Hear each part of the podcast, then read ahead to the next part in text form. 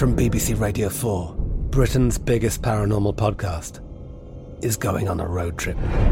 I thought in that moment, oh my God, we've summoned something from this board. This is Uncanny USA. He says, Somebody's in the house, and I screamed.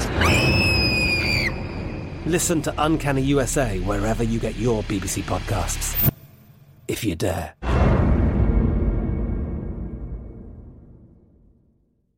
The Kakadu plum is an Australian native superfood containing 100 times more vitamin C than oranges. So why have you never heard of it? PR. No one's drinking a Kakadu smoothie?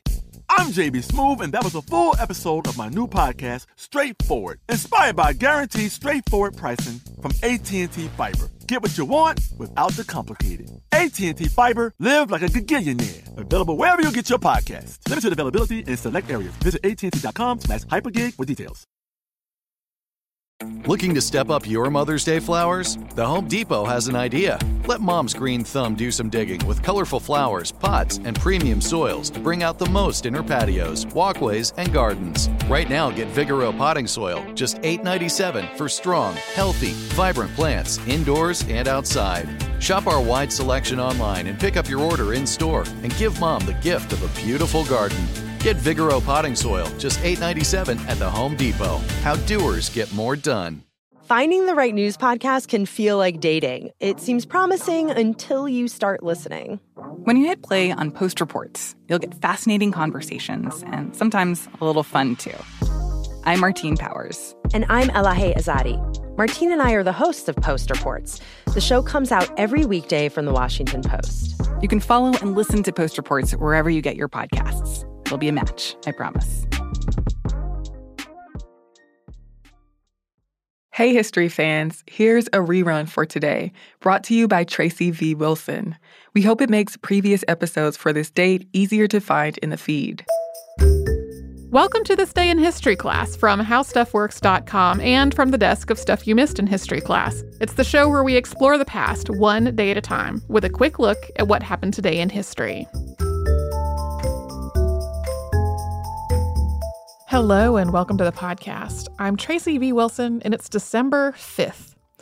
The Mary Celeste was found adrift on this day in 1872 with no one aboard, and it was 400 miles or so east of the Azores. That's off the coast of Portugal.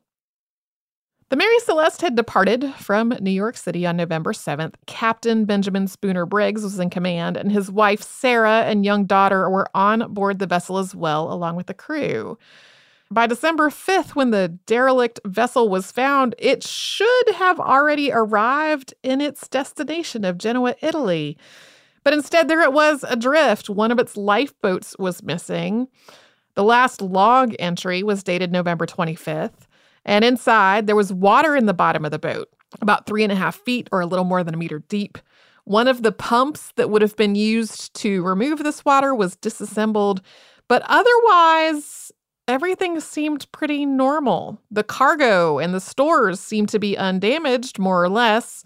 There was plenty of food and water on board, at least six months worth, and there was really no other clue what might have happened, what might have prompted the people on board to have abandoned ship. It was an experienced captain and crew. Nothing seemed that dangerous to prompt people to get into a lifeboat rather than staying aboard the ship. The ship that spotted the Mary Celeste was the Dei Gratia, and they sailed the Mary Celeste to Gibraltar. Normally, this would have been a simple matter of just working out the salvage rights once they got there. But the Attorney General thought something seemed suspicious about all of this, and that led to a whole investigation into whether there had been some kind of foul play involved. Although that investigation didn't uncover any evidence of foul play, the crew of the Dei Gratia didn't get nearly as much money out of their whole salvage effort as they normally would have. So it seems as though maybe they still had some suspicion about them. The Mary Celeste, though, was fixed up and rechristened and put back into service, where it had a relatively normal several years until it was run aground on purpose, with its captain trying to commit some insurance fraud. This whole thing, though, was very mysterious. And because it's so mysterious, there's just been a lot of speculation about what happened. Some of it is very far fetched, like sea monsters. Maybe sea monsters ate everyone. That didn't happen.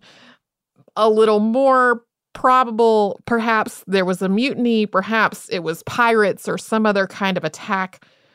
The cargo aboard was industrial alcohol. And so there's been a lot of speculation that maybe something caused fumes from the cargo to ignite, causing an explosion that was frightening enough that it caused everyone to flee. That one was discounted for a long time because there weren't any burn marks to suggest that an explosion had happened. But some more recent experiments have suggested that it is possible that there could have been an explosion that didn't catch anything alight. It's also possible that the crew became disoriented at sea and that that combined with the faulty pump led them to believe that they had a better chance of survival in the lifeboat than in the ship. Regardless of exactly what happened, though, the Mary Celeste has become one of history's most famous ghost ships. You can learn more about this in the June 24th, 2013 episode of Stuff You Missed in History Class. Thanks to Casey Pegram and Chandler Mays for their audio work on the show. You can subscribe to This Day in History Class on Apple Podcasts, Google Podcasts, and wherever else you get your podcasts, including the iHeartRadio app. You can tune in tomorrow for another maritime tale, although this one is a lot more tragic than mysterious.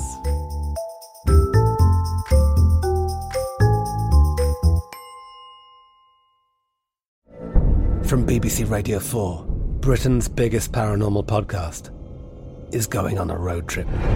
I thought in that moment, oh my God, we've summoned something from this board. This is Uncanny USA. He says, Somebody's in the house, and I screamed.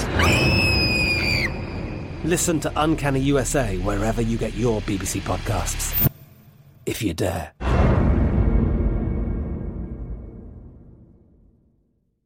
We are the voice of NASCAR. The green flag is in the air, and we are underway. The great American race. The Motor Racing Network. NASCAR Cup, Xfinity, and Craftsman Truck Series Racing live on your hometown radio station and MRN or NASCAR.com. Martinsville, Talladega, the Chicago Street Course. We have the side by side action and last lap passes for the win. Photo finishes. Ryan Blaney will win. The voice of NASCAR, the Motor Racing Network.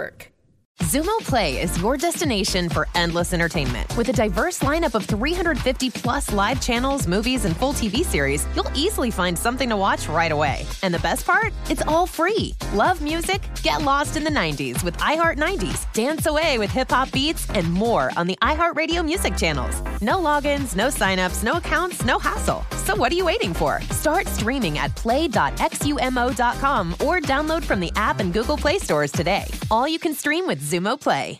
Xfinity has free premium networks for everyone this month, no matter what kind of entertainment you love. Addicted to true crime? Catch killer cases and more spine-tingling shows on A&E Crime Central. Crave adventure? Explore Asian action movies on Hi-YAH. Searching for something extreme? Check out skating, snowboarding, and more on Fuel TV Plus, the global home of action sports. And find crowd-pleasing bops on iHeartRadio's Hit Nation playlist. There's new free shows and movies to love every week. Say free this week in your Xfinity voice remote.